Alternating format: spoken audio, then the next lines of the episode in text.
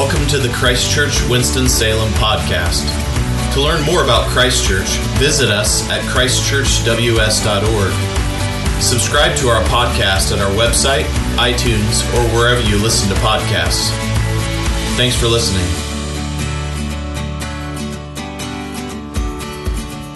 Please remain standing and pray with me. Holy Spirit of God, unless you come and touch the preaching of the word, it will be a dead word this morning. Unless you come and fill me as the preacher, your people will not be fed. Unless you open hearts by the inspiration of the Holy Spirit, no truth can be received. Lord, we come as totally dependent people upon you this morning. We know you are a faithful God. You love to give good gifts to your children. And so, faithful and good God, give the good gift of your word to your people this morning. In Jesus' name we pray. Amen. Amen. You may be seated. Well, if you're like me, uh, your body has stopped producing vitamin D because of the lack of sunlight. And uh, your seasonal affective disorder is probably in high gear. I'm ready. I'm ready for the gray to go away, for the sunlight to come. Spring can't get here fast enough. But in the meantime, in the meantime, I want you to know something encouraging and uplifting this morning. I want you to hear something I want, to, I want you to hear good news, gospel, something encouraging and uplifting. I want you to hear the true meaning of grace. What do we mean by grace? I want you to hear that this morning. Are you ready for grace? Here it comes. This is supposed to be uplifting now. Ready? You are absolutely unnecessary. I am absolutely unnecessary. The entire universe, the cosmos, is totally unnecessary. None of us, none of this world needed to exist. And do you want to know why that strange statement is good news? Well, it's, why should that, why should our, uh, the unnecessariness of our existence be uplifting, encouraging? Well, it's because since all of this is unnecessary, this is what this means. Everything is sheer, ready? Sheer gift. Everything is sheer gift. Everything, every one of us is an expression of God's super abundant gift giving love. You are sheer gift. All that we experience is gift. We exist not out of necessity. God did not need you and I. He's perfectly he's perfectly fulfilled in, in himself. God doesn't need any one of us. He created us out of sheer unnecessary love. You and I have been loved into existence. Everything that exists comes from our gift giving God. This is what it says about our creation in James chapter 1, verse 16 and following. Do not be deceived, my beloved brothers and sisters. Every good gift and every perfect gift is from above, coming down from the Father of lights, who with, who with whom there is no variation or shadow due to change. God doesn't change. Of his own will, of his own, yeah, I know it has, I know it has two syllables for me. It's still W-I-L-L, will, uh, of his, it's a preacher word, isn't it? Of his own will, he brought us forth. Of his own will, he brought us forth by the word of truth that we should be a kind of first fruits of his creatures. So by our creation, we are sheer gift. And not only is our creation pure gift, so is our redemption. And you probably know this verse by heart. For God so loved the world, this is John 3:16, for God so loved the world that he gave, that he gave his only begotten son so that whoever believes in him should not perish but have eternal life. God so loved the world that he gave. And it is in our salvation through Jesus Christ that we see the character of God's gift giving we see that his gift giving is radically generous and lavishly sacrificial. The cross, looking to the cross of Christ, we see the kind of love that God has for us. It is radically generous. It is self-sacrificing. And here's the truth that tells us something about who we are to be. So we've got, here's who God is. And so here's who we are to be in the core of our beings. If we are created in the image of God, this gift giving God, then you and I, if we're made in His image and likeness, as it says we are in Genesis, we are by definition created to be givers like God.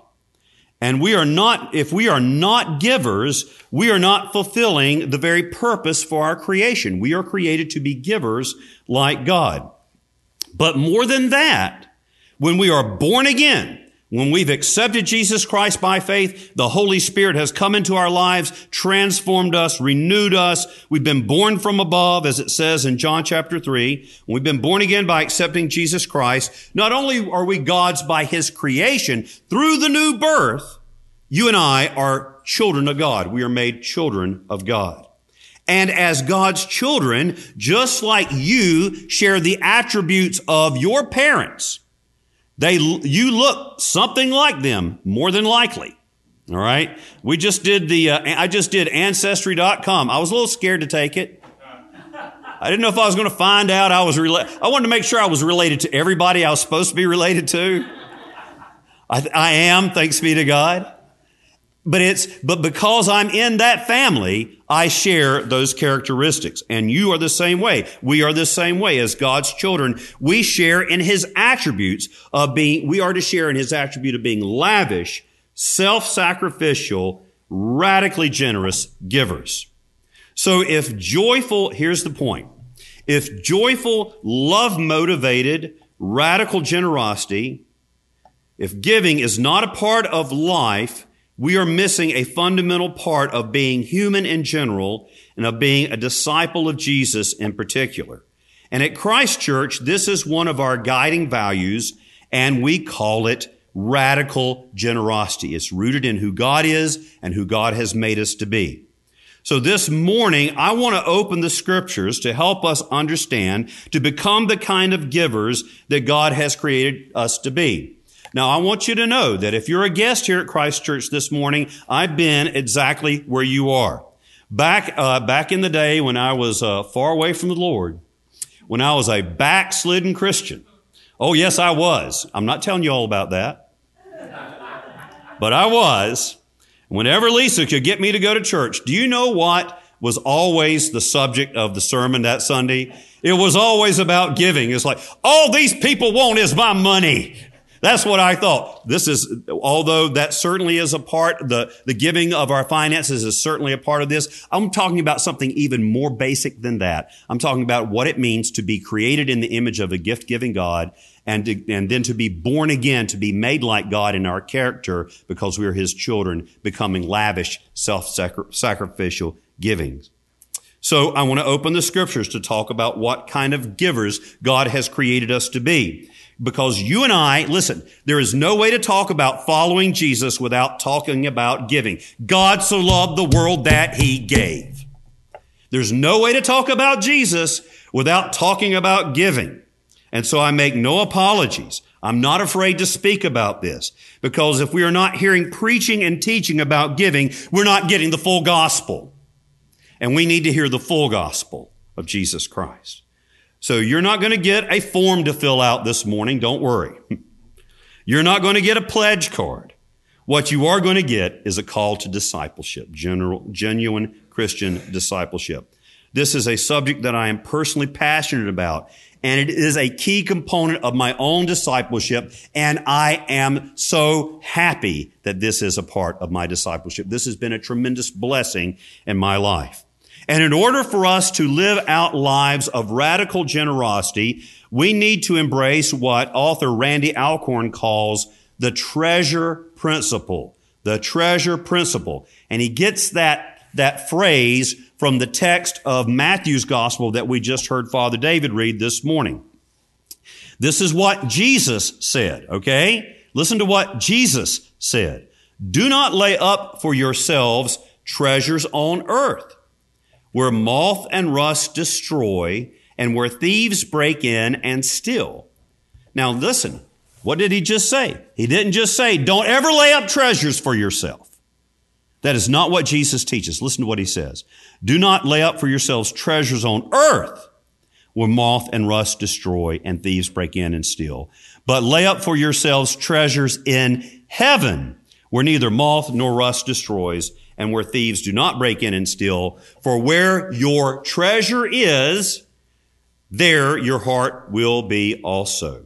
Here is something. If you want to write something down, this is an important point. This is the treasure principle.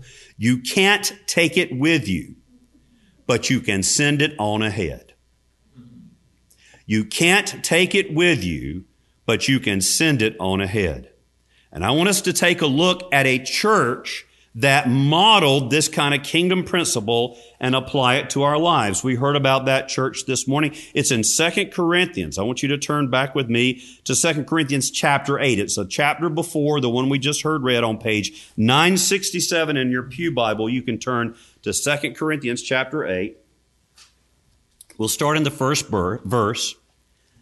In this passage that I'm about to read to you and that you're going to read along with me, in this chapter, Paul tells the Corinthian church about a sister church, another church in Macedonia, part of what we would know as Greece, in Macedonia, and that this Macedonian church was radically generous.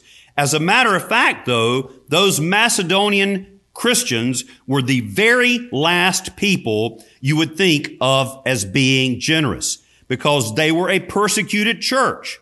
They, they were a persecuted church. They were enduring severe affliction and probably as a part of, as the result of that persecution, they were an extremely poor church. That was a poor church. They were po. Couldn't, re, couldn't afford OR. They were just po.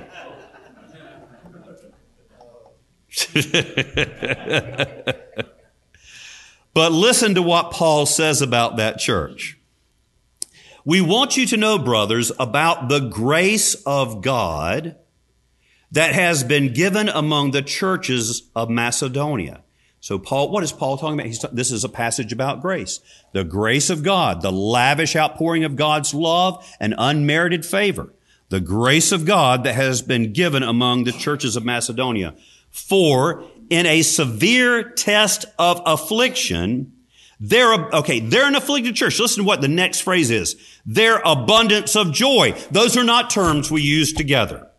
In their severe test of affliction, their abundance of joy and their extreme poverty have overflowed in a wealth of generosity on their part. For they gave according to their means, as I can testify, and beyond their means of their own accord. Listen to what Paul says. Begging us, begging us earnestly for the favor of taking part in the relief of the saints. And this, not as we expected, but they gave themselves first to the Lord and then by the will of God to us. So here's what we take from this passage. Are you ready? From the Macedonian church. Giving is not the luxury of the, the giving is not the luxury of the rich. It is the privilege of the poor. Giving is not the luxury of the rich. It is the privilege of the poor. Years and years ago, right after the former Soviet Union had collapsed, I went to work for a few weeks under the auspices of the Armenian Apostolic Church. That is the indigenous church in Armenia. Armenia is the oldest Christian country in the world. It was the very first country to accept the Christian faith nationally. The, three, the year was 301 AD. But during 70 years of atheistic Soviet communism, they tried to stamp out the Christian faith in Armenia. And finally, after communism fell, I went and worked with that indigenous church to help re-evangelize the Armenian people, to bring the gospel back to a new generation of Armenians. Now, Armenia was an ex- in an extremely difficult financial situation. Just a few years before, they'd suffered a massive earthquake that had ruined their infrastructure, had uh, demolished their nuclear, uh, their, uh, their ability to create nuclear power. That's where their power came from uh, electricity was very scarce. And then their Muslim neighbors, the Azerbaijanis, the Azeris, took advantage of their situation and attacked Armenia and attacked uh, an Armenian enclave in a place called Nagorno-Karabakh. This is so much uh, information. It's way more than you need.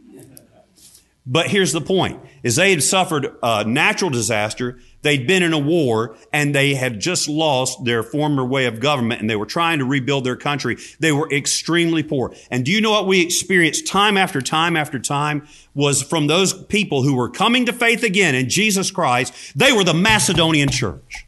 Folks, I got to tell you what, you know that chickweed that grows in your garden that you can't get rid of? Thank you, English settlers, for bringing chickweed to North America in the 1600s. It's everywhere. I can't get rid of it.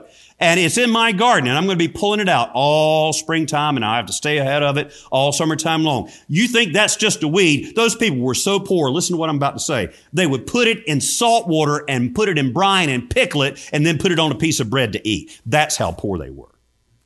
They had torn all the floorboard, all the, all the flooring up out of the schools to burn for firewood to keep from freezing in the wintertime. And time after time after time, there's this radical expression of joyful giving. Every time I went into one of their homes, we were in a village, we went to one of their schools. The teachers hadn't been paid for months. They were still teaching classes. Students were doing great. They were, they were, they were giving of themselves in this difficult, difficult time. I went into the uh, home of this one woman, an older woman in the village. She was, uh, I was there with the Armenian pastor and, and I was there and my buddy Brian was with me. And she was, she just, so, she was so full of joy about, about her faith in Jesus Christ that she wanted to give us something. She had nothing to give. She turned around and took a, a bas relief bronze plaque off the wall of an art, it represented an Armenian folk tale. And she gave me that bronze, bronze plaque. That's all she had to give. And I didn't want her to give it to me, but she made me take it. And it's in my kitchen to this day out of her severe poverty an overflowing of abundance. Folks, that made me ashamed. And she was full of joy, but I was ashamed that I had been so stingy in my life. Where does that kind of joy come from? Come from? It comes from living out the fact that we were created to be givers. When we live out our created purpose, when we live out the truth that we are God's children, the result of that is an abundance of joy. We are most like God when we are giving in love. We are most like God when we are giving in love. The Macedonian church begged, it says, they begged Paul for the favor of giving. That is 180 degrees out of how we look at life. When God's grace has truly been received, it makes us generous people. Genuine conversion to Jesus Christ reorients our loves and our resources and finances towards God's kingdom because you cannot be fully converted until your pocketbook gets converted too. When we live as givers, there are blessings that flow over into our lives. And the first blessing is that we feel the pleasure of God poured out towards us. Mark is an attorney in Kentucky I was just reading about who gives away half of his income each year. He said, my pursuit of money drove me away from God. Mark says that since, he says, but since I have been giving it to him, everything's changed. In fact, giving has brought me closer to God than anything else. It is a part of our spiritual disciplines. God made you and I for a purpose. He created us to be givers. And when we give, we feel His pleasure. Giving jumpstarts our relationship with God. It opens our fists so that we can receive. You can't receive what God wants to give you with closed fists. When we give, we open our fists and we are able to receive what God has to give us. Here's what Jesus said. Remember in Matthew chapter 6, we just read it. For where your treasure is, there your heart will be also. But do you know what we think? We think where our heart is, there our treasure will be. But listen what Jesus says. Where your treasure is, there your heart will be also. Listen to what that means. It means our heart follows our treasure. Do you want to, do you want to feel your spiritual life rekindled? You want to have your heart catch on fire again for Jesus? Then put your treasure where you want your heart to be. Your heart will follow your treasure. If your treasure is in the kingdom, that's where your heart will be too. It is always true. We can depend on it. Our Lord Jesus told us. We are super abundantly, we, but when we do this, another blessing is that God super abundantly meets our needs. You cannot outgive God. You cannot outgive God. Here's what it says in Proverbs chapter 3 verses 19. And by the way, can you, can I ask you to, to do something for me right this minute? Can you just for a, a, just for the remainder of this message decide to believe the Bible? Listen to what it says. Honor the Lord with your wealth and with the first fruits of all your produce. Then your barns will be filled with plenty and your vats will be bursting with, with wine. God blesses us when we give. He blesses us like this, not so that we can spend more on ourselves, but so that we can give more to His kingdom purposes. I've seen this in my own life. God has taught me a lesson over the last 40 plus years. Uh, my, it was, by the way, it was my wife, Lisa, who was the one that said we need to tithe. And we began tithing when we were in poverty. And I said, You're crazy. That doesn't make any sense. As soon as God gives me some money, I'll give him some tithe. And, uh, but, but instead, I, I, I did what my wife said. Every time I do that, there's a blessing. so many blessings. And you know what?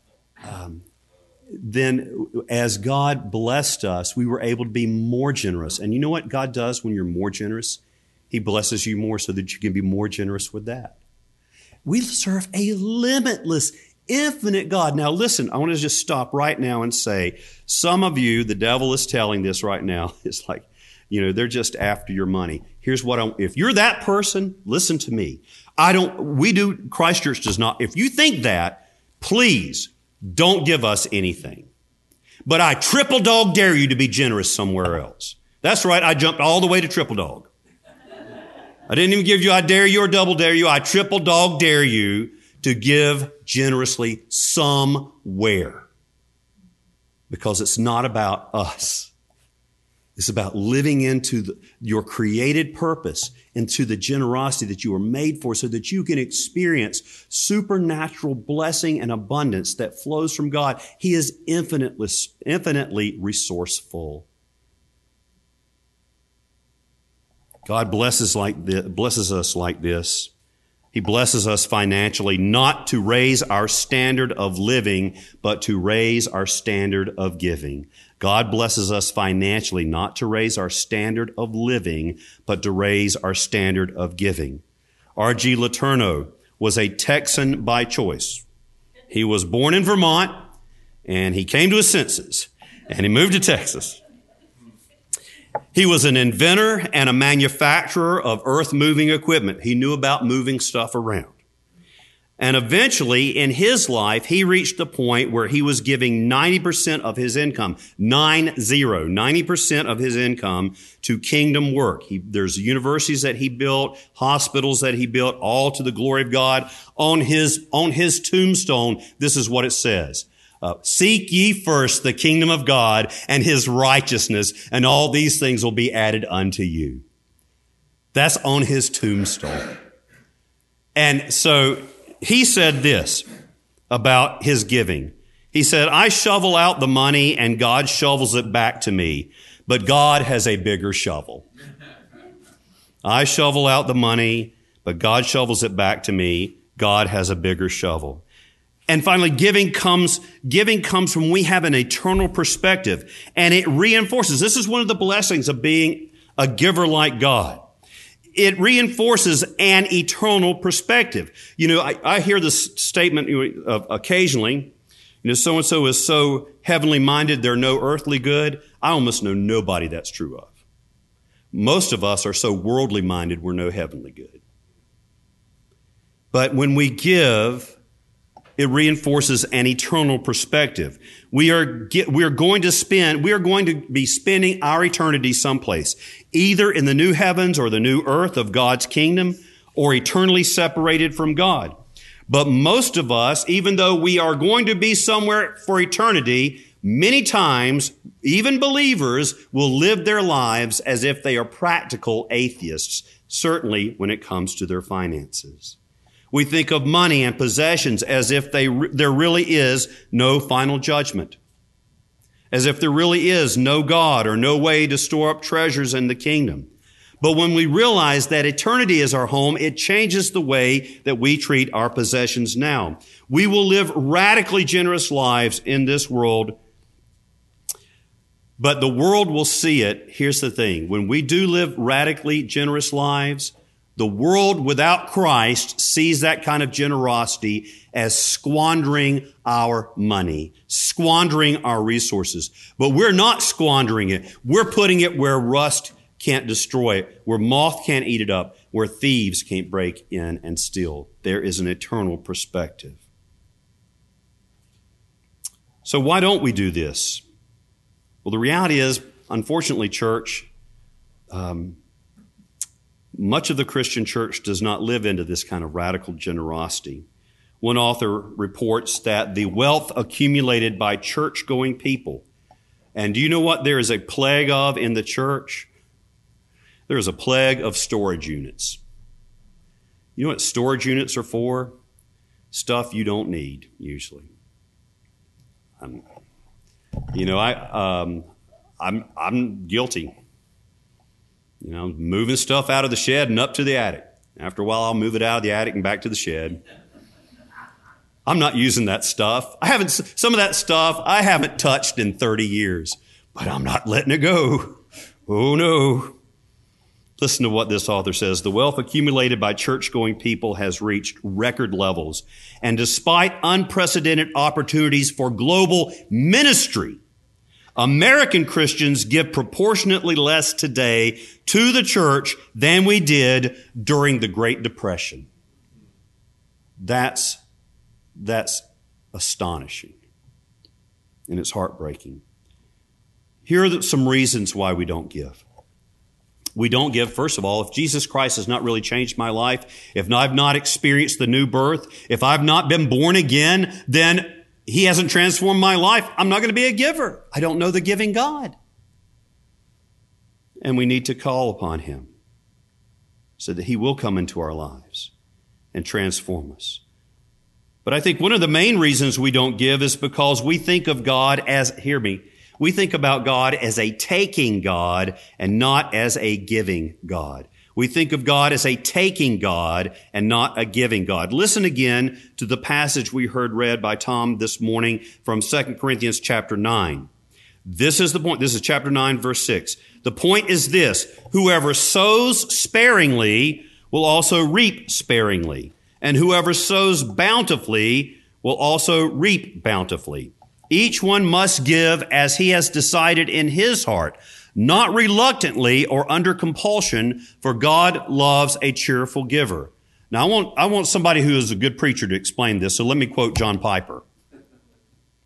John Piper says of this passage, beyond the bountiful giving of verse 6 and the cheerful giving of verse 7, a heart that looks to God and sees a giver, a, supply, a heart is uh, behind those verses is a heart that looks up to God, looks up to God and sees what? A giver, a supplier, a helper.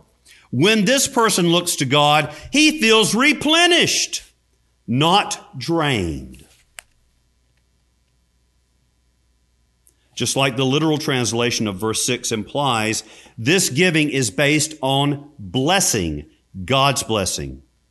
Even when this person hears a command, be a cheerful giver, even when this person hears a command coming from God, he hears it as a hopeful gift, not a depleting demand. Let me ask you, Christian, do you hear God's commands as a hopeful gift, or do you hear them as a depleting demand? Even his word of command is a hopeful gift. like when a three year old starts toddling towards the street and his mother shouts from the window, Barnabas, stop! The bountiful, cheerful givers have grown up enough in their relationship with God to know that his shouts are all love. Barnabas, stop! Ben, don't go in the road! His shouts, his commands are all love.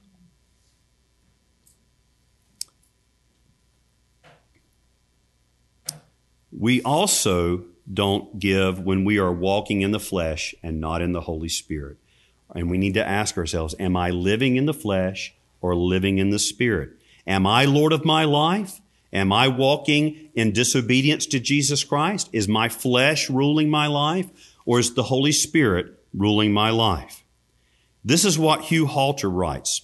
Nothing good of the Spirit ever comes naturally or easily. Nothing good of the Spirit ever comes naturally or easily. I want to stop right here and correct a misconception. Please listen. I'm going to, is okay if I use the Bible some more? I'm going to stop right here and correct a misconception that many of us have. Here it is, and I deal with this constantly. Please listen, uh, especially um, when we're young, we deal with this misconception. We think that spontaneity equals authenticity. We've got the, this, I call it the cult of authenticity. All right. So we think that for something to be genuine, for something to be authentic, it has to come spontaneously, just erupt out of me in a, a spontaneous moment.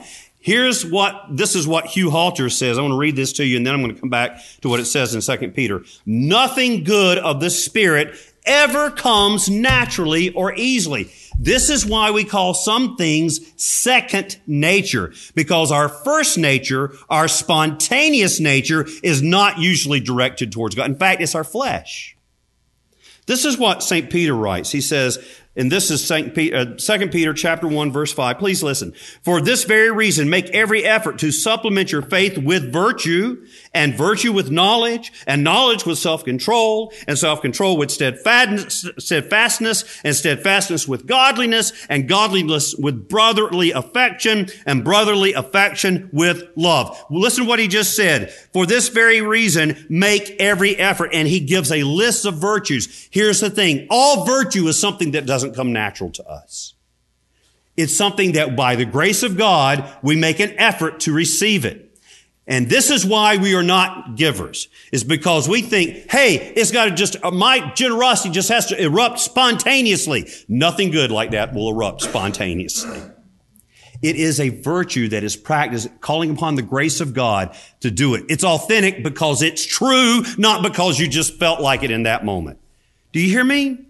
We think that it's uh, the authenticity equals, it must come from spontaneity. No, authenticity just means it lines up with objective truth. It lines up with the Word of God. That's authentic.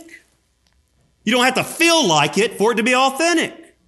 If, if you live into this, it's authentic. It's real. It's genuine. So please take spontaneity as the source of authenticity out behind the shed and put it down like old Yeller.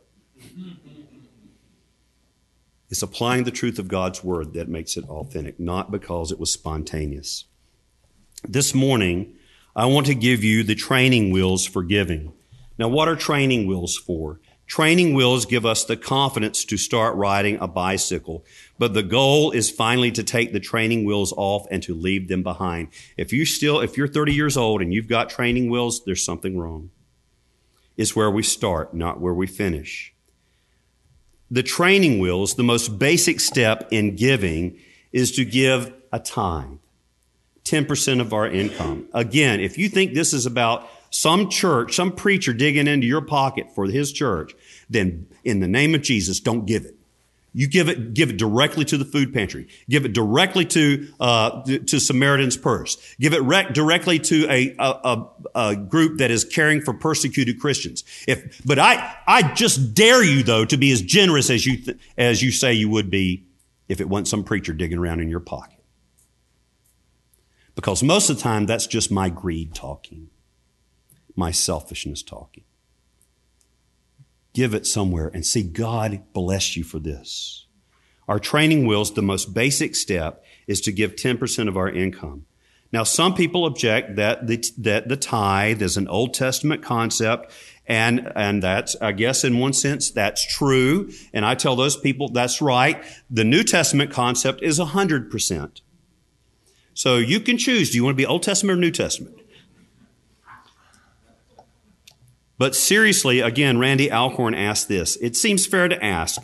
Um, seems fair to ask. God, do you do you really expect less of me who has the Holy Spirit within me, and I live in the wealthiest society in human history, do you really expect less of me than you did of the poorest Israelite? Yeah, it was an Old Testament principle. It's training wheels. So tithing is where we start. Lisa and I started tithing when we were literally in poverty and God has blessed us. The tithe is not where we start, stop. It is the place where we start. It's a starting point. Um, and I have to tell you, that it is such a joy to, to go beyond that first, those training wheels and to give abundantly above that because God is blessed. So before we pay anything else, my wife and I do tithe. We, we call this storehouse tithing. Malachi chapter 3, bring the whole tithe into the storehouse. This is where I worship. This is my church home. This is where I'm going to bring that tithe, that first 10%. We give it to Christ Church. And then we give to other ministries beyond that 10%. Humanly speaking, there will never be a good time for you to start tithing. Never. If you're waiting for the stars to align, if you're waiting for the cosmic convergence or the supermoon or whatever it's going to be for you to start tithing, it will never happen because it's not a matter of money. It is a matter of trust. Either God can do what he says he can do, or we should just stop pretending that we really believe this. What I withhold from God when I don't give my tithe is it's not my finances, it's my love, it's my heart. Where your treasure is, there your heart will be also.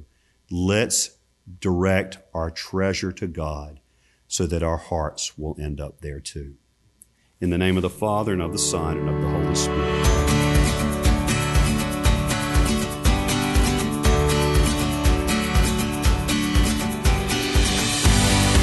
Thanks for listening. To learn more about Christchurch, visit us at christchurchws.org. Subscribe to our podcast at our website, iTunes, or wherever you listen to podcasts.